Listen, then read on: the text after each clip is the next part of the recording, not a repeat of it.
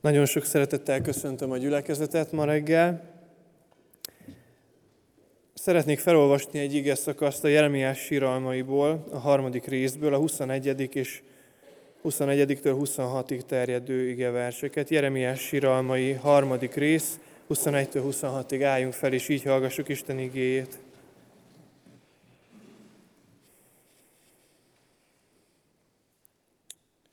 De arra gondolok szívemben, és ezért mégis reménykedem. Az Úr kegyelme, hogy nincsen még végünk, mert nem fogy el irgalmassága. Minden reggel megújul, nagy a te hűséged. Az Úr az én örökségem, mondja lelkem, ezért benne bízom. Jó az Úr azokhoz, akik benne remélnek, a lélekhez, amely keresi őt. Jó csöndesen várni az Úr szabadítására. Imádkozzunk.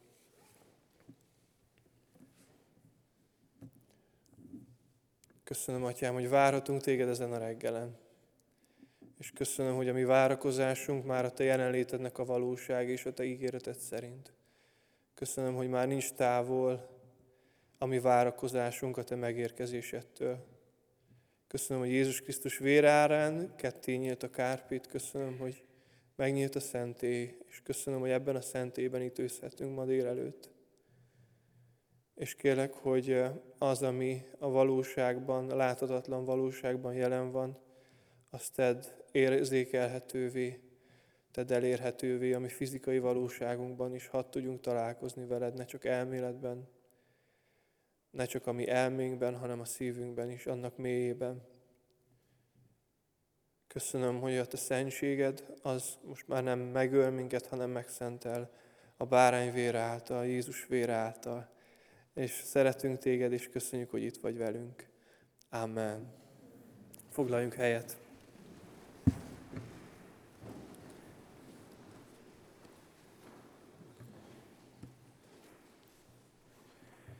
Ugye hetek óta a vasárnaponként a növekedés témájával foglalkozunk, és még fogunk is foglalkozni. És a ma délelőttnek a témája az a növekedés a várakozásban növekedés a várakozásban.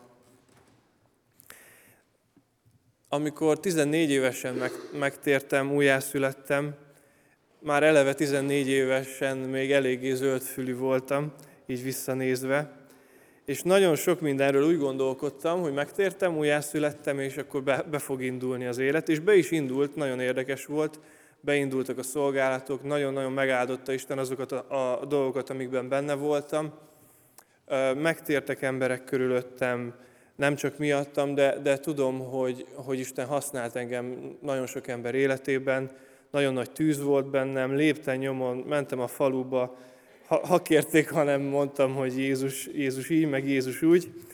Um, óriási tűz volt bennem, és, és 250-en pörögtem, ahogy mondani lehetne. És volt bennem egy olyan elvárás, hogy hogy ez a szolgálat, ez így, így fog felfele ívelni. Ha már ilyen erős volt az indulás, akkor mi lesz még a későbbiekben? És amúgy néhány évig tartott ez az intenzitás a szolgálatomnak, és amikor megkaptam egy-két évre a megtérésem után az elhívásomat Istentől, ami arra szólt, hogy, hogy emberhalász legyek, hogy pásztor legyek, és megértettem azt is rövid időn belül, hogy teljes idői szolgálat lesz ez, 15-16 éves voltam, nem nagyon tudtam még, hogy miből áll ez, meg mikor fog ez kiteljesedni, de úgy voltam vele, hogy hát akkor eljövök Budapestre tanulni, és akkor aztán tényleg innen, innen egy ilyen felszállópálya lesz a keresztény karrieremben, és nagyon-nagyon másképp történt. Az első évben, amikor itt voltam Budapesten, szembesültem azzal, hogy a képzés, ami, amire jelentkeztem, nem olyan volt, mint amit elképzeltem, az a zenei képzés. Um, teljesen mások voltak a hangsúlyok, mint amiket én elképzeltem. Nagyon nehéz volt, ezt előre nem láttam, de nagyon nehéz volt elszakadni az otthoni környezettől, és nagyon nehéz volt megélni azokat az éveket, amikor először itt voltam, hogy ahelyett, hogy azt éreztem volna, hogy ahhoz képest, ami mondjuk Erdélyben történt, így ívelt volna felfele a, a szolgálatom, azt éreztem, hogy egyszerűen a bensőmben olyan dolgok jönnek fel, a szívemben olyan dolgokat hoz felszínre Isten, amikről azt hittem, hogy már rég megszabadultam, hogy 14 évesen az újjászületésemkor úgy végleg ott hagytam a keresztövében, és nagyon nehéz volt. Nem, nem az volt a legnehezebb, hogy, hogy, hogy nem abba az irányba ment a szolgálatom, mint ahogy én képzeltem, hanem az volt a legnehezebb, hogy, hogy olyan dolgok jöttek fel a szívemben, amiket soha nem gondoltam volna, hogy ott vannak. Olyan mocskok, olyan, olyan dolgok, amiket nem gondoltam volna, hogy valaha Koncsár Balázsral kell azonosítanom. És, és rájöttem arra, évek kellettek, amíg Isten megmutatta, hogy mennyire az ő tervébe volt ez az időszak az életembe. Hogy nekem ez az időszak volt a növekedésem a várakozásban. És szeretném, hogy egy kicsit ezen engedjük, hogy Isten beszéljen hozzánk ma délelőtt, hogy mit jelent növekedni a várakozásban.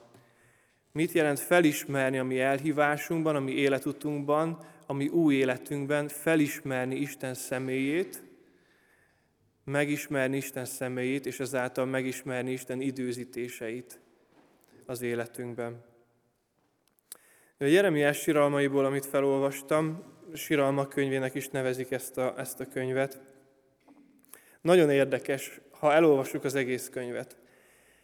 Nagyon nyers módon fejezi ki a, a káoszát és az értetlenségét annak, hogy hogyan lehet az, hogy van Istennek egy választott népe, akinek öröksége van, akire, akire Isten azt mondta, hogy rajtad mutatom meg dicsőségemet, hogy lehet az, hogy van egy ilyen választott nép, és, el, és oda kerül, hogy elmegy a babiloni fogságba, elhurcolják őket, lerombolják Jeruzsálemet, és az egész népet elviszik egy idegen földre, holott az ígéretnek szerves része volt az, hogy beviszlek téged arra a földre, az ígéret földjére. És ennek a, ennek a nyers fájdalmát mutatja be ez a, az öt fejezetből álló könyv, és sokszor van felkiáltás Istenhez, már-már vádnak is hangozhatnak ezek a dolgok Isten felé. Egy nagyon őszinte és nagyon nyers könyv, mégis az az érdekes, hogy van egy nagyon szolid struktúrája. Ha megfigyeljük, öt részből áll a siralmak könyve, és az első, második, illetve a negyedik és ötödik rész is 22 igeversből áll, a harmadik, középső rész pedig 66 igeversből. És ez azért van, mert, mert a Héber ABC, az a levbét 22 betűből áll, és tulajdonképpen a, a, a Héber alefbét mindegyik betűjével kezdődik egy-egy igevers, a, az első, második, negyedik, ötödik versben, a harmad, részben, a harmadik részben pedig minden harmad, három versenként történik meg ez a dolog, tehát 22 helyett 66 igevers, és ez a rész. És az az érdekesség ebben, hogy adnak ellenére, hogy nagyon nyers ez a könyv, mégis egy letisztultság van benne. Az az érzést kelti, hogy, hogy ezt, ezt már a fogságba vitel után sok, sokkal későbben is énekelték, kifejezték vele az érzelmeiket Isten felé, felkiáltottak ezek által Isten felé. Tehát egy, egy nagyon struktúrált dolog, és ez azért érdekes a mi szempontunkból, mert a mi, az, a, az az ige, amit mi felolvastunk, az pont a közepén van ennek a könyvnek, és, és nem véletlenül szerintem. Nem véletlenül van pont a harmadik, leghosszabb résznek a közepén.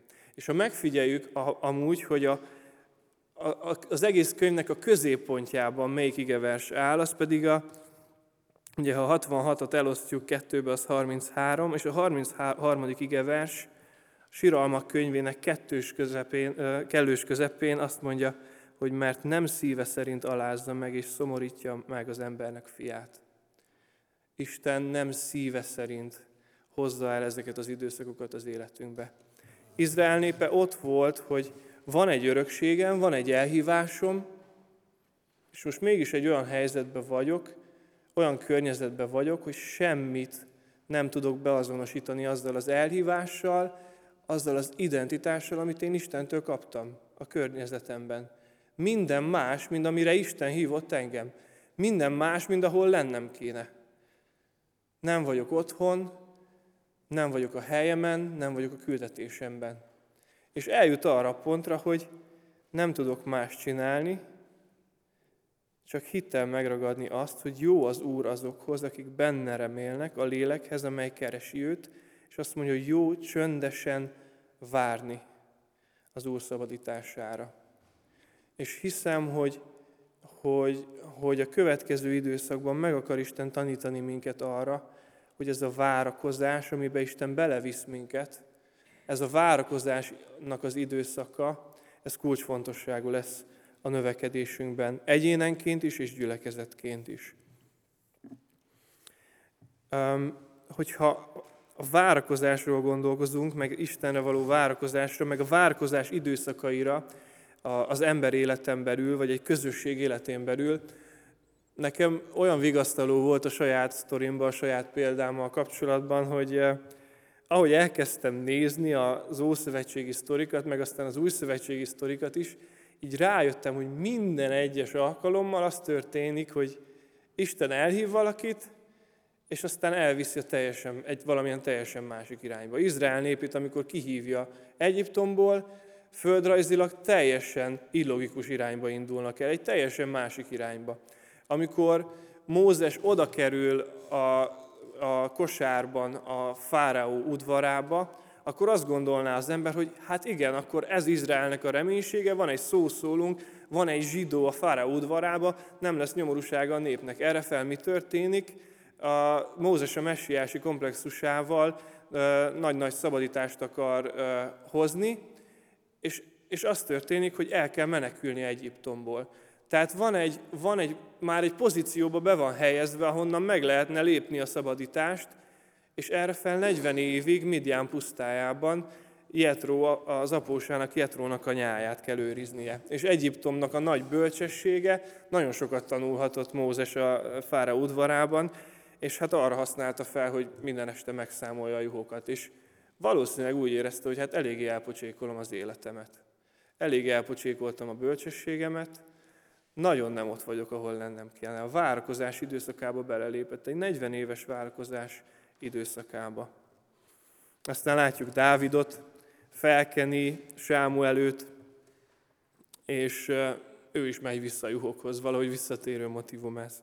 Megy vissza a juhokhoz, és aztán úgy néz ki, hogy végre eljön az az időszak, hogy, hogy most már a nép is jobban szereti őt, mint Sault, már éneklik, hogy, hogy ő több ember győzött le, mint, mint Saul, hát akkor lassan eljön az én időm, nem jön el az ő ideje, türelemmel kell várnia azt, hogy még nincs a helyén, pedig már megkapta azt, hogy hol az ő helye. Megkapta az elhívását, már belépett Isten terv az ő életébe, sőt, már fel is lett kenve a szolgálatra. És, és megint ott van, hogy, hogy várakoznia kell. És nem, nem, nem azonosak a körülményei és a szolgálata, azzal az identitással amúgy, amit ő kapott, és azzal az elhívással, amit ő kapott.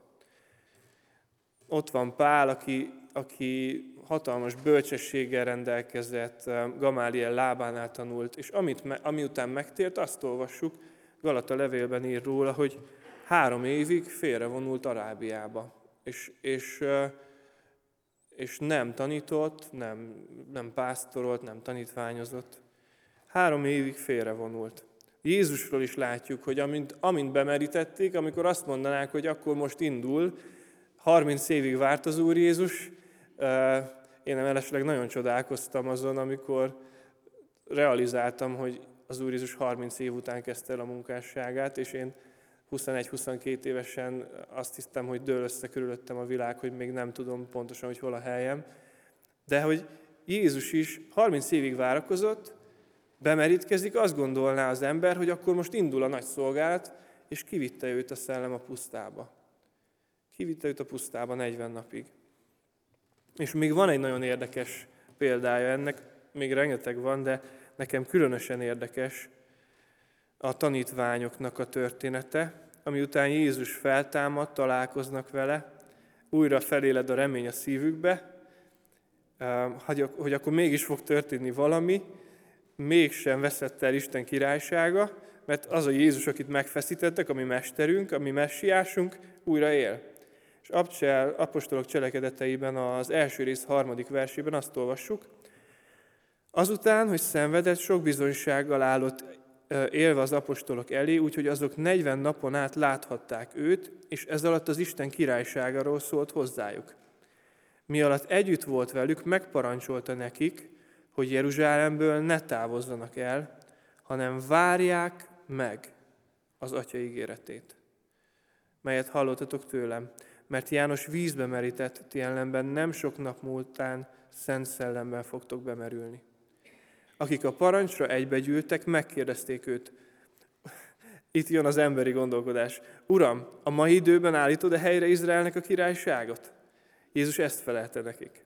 Az időtartamokat és az időpontokat, amelyeket az Atya saját hatáskörébe helyezett, nem a ti dolgotok tudni, hanem azáltal, hogy a Szent Szellem rátok száll, hatalmat fogtok kapni, és mind Jeruzsálemben, mind Júdeában és Samáriában, el egész a föld széléig tanúim lesztek. Jézus elkezd beszélni a királyságról, és a tanítványok megint átmennek a régi üzemmódba, hogy ó, akkor jön a messiási politikai uralom, királyság, halleluja, minden rendben lesz, és akkor uh, uh, kérdezik, hogy akkor most, akkor most fog megtörténni, ugye, hogy helyre fogod állítani a királyságot. És Jézus azt mondja, hogy nem a ti dolgotok tudni ezeket az időpontokat. Menjetek Jeruzsálembe, és várjatok. Várjatok. Várjatok.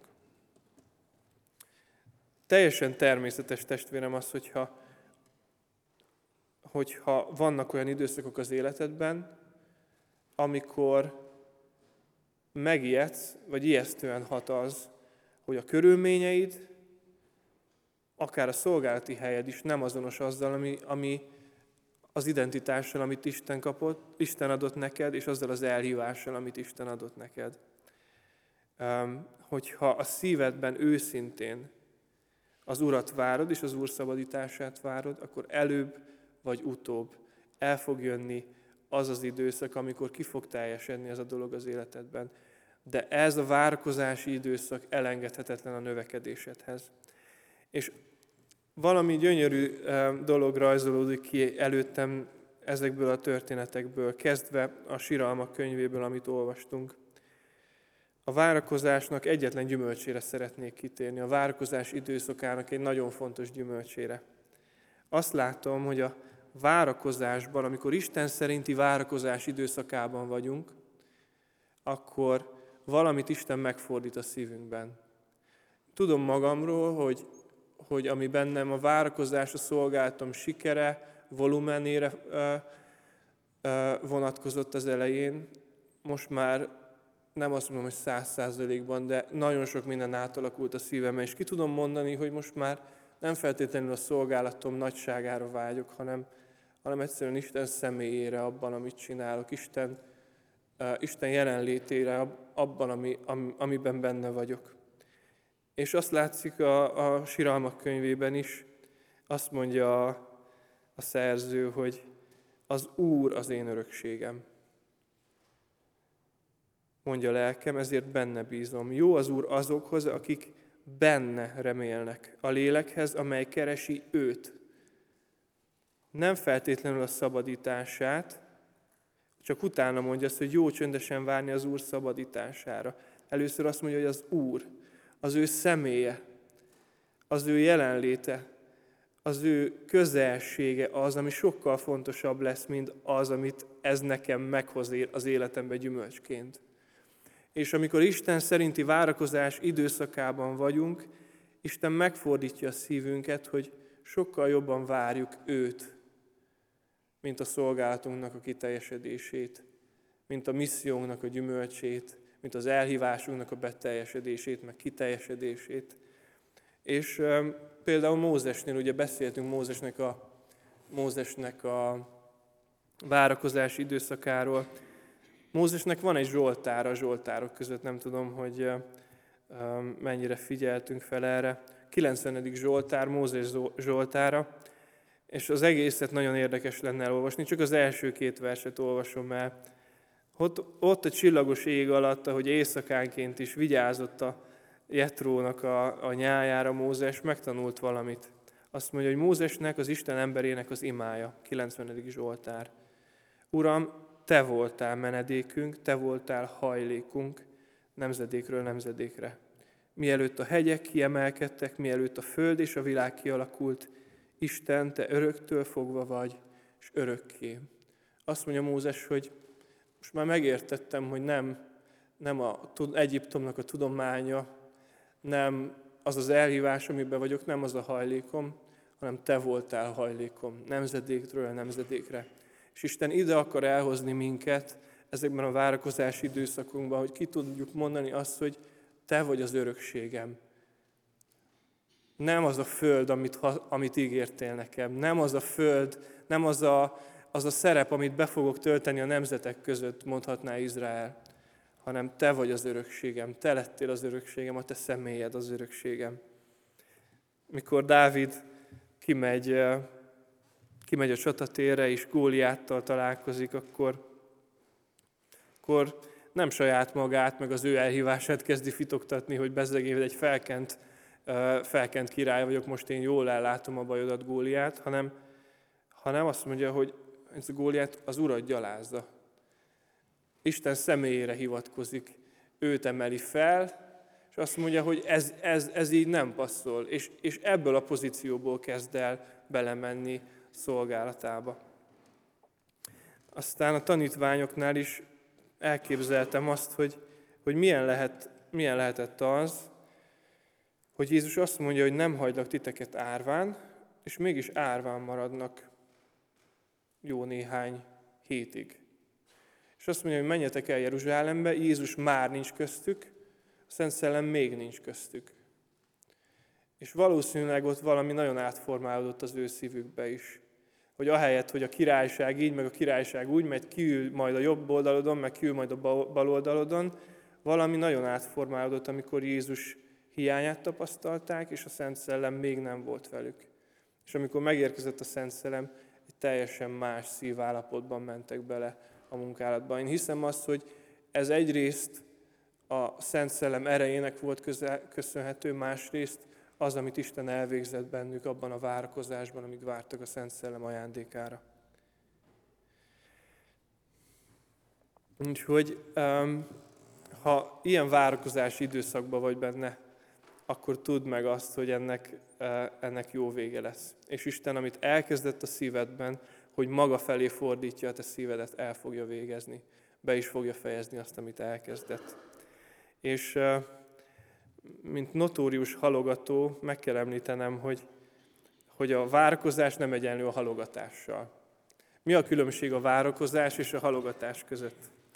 A halogatás nem fókuszál Isten személyére, Isten tervére, Isten akaratára, Isten, Isten időzítéseire, míg a, a, az Isten szerinti várakozásban pontosan, hogy mivel Isten a saját személyére irányítja a fókuszunkat, a saját személyére, ezáltal meg fogja ismertetni velünk az ő időzítéseit is. Ráhangol minket az ő időzítéseire. A várakozás nem halogatás, hanem a várakozás az ráhangolódás Isten időzítésére. Ráhangolódás arra, hogy mi az az időpont, amikor ő akar elkezdeni valamit, akár az én életemben, akár a közösségem életébe. És egyénenként és gyülekezetként is nagyon fontos erre, erre ráállnunk és kigyógyulnunk a programfüggőségünkből, meg a megoldás függőségeinkből, és azt mondani, hogy nem, vannak olyan időszakok, amikor egyénenként, meg gyülekezetként is meg kell állnunk, és a programjaimból egy kicsit visszalépnünk, és azt mondani, hogy most annak az időszaka van, hogy várok rád. Hogy te most merre indulsz, Istenem. Hogy te most mit lépnél, és hogyha nem lépnél, akkor lehet, hogy most nekem sem kell lépnem semmit. Mert lehet, hogy még ez a várakozás időszaka, akár nekem, akár gyülekezetemnek.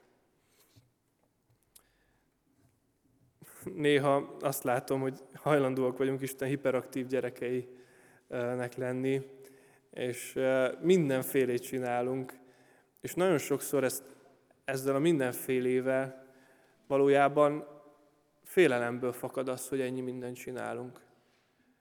Sokkal félelmetesebb megállni. És azt mondani, hogy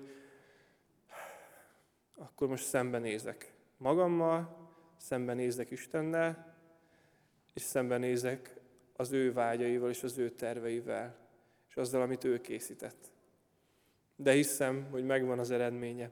És hiszem, hogy ez az öröksége a, Veselényi utcai gyülekezetnek is, hogy megtanul várakozni, és megtanul ebben a várakozásban figyelni Istennek a hangjára, a Szent Szelemnek a vezetésére, és ezáltal egy más minősége fog el, elindulni a növekedésünknek. És úrvacsorát fogunk, úrvacsorához fogunk járulni. Az új szövetségnek az egyik leglényegesebb tanítás, az egyik leglényegesebb valóság az, hogy mi már meghaltunk önmagunknak. Krisztussal együtt keresztre vagyok feszítve, és élek többé nem én, hanem él bennem a Krisztus. Azt az életet pedig, amelyet a testben élek, azt az Isten fiában való hitben élem, aki szeretett engem, és önmagát adta értem. Élek többé nem én. És egy gyülekezetként is élünk többé nem mi. Nem a mi programjaink, nem a mi megoldásaink, nem a mi cselekedeteink, nem a mi, uh, mi uh, tevékenységeink, hanem az ő megoldásai, az ő programja, az ő tevékenysége, az ő vágyai. Készek vagyunk-e megállni? Készek vagyunk-e megállni, és azt mondani, hogy most várlak. Mert jó az Úr azokhoz, akik benne remélnek, a lélekhez, amely keresi őt, és jó csendben várni az Úr szabadítására. Most ezt fogjuk tenni néhány percig csendben, és várjon mindenki személyesen Istenre, kezdjük el gyakorolni ezt. És majd, majd hangosan befejezem egy imádsággal, és, és utána énekelni fogunk.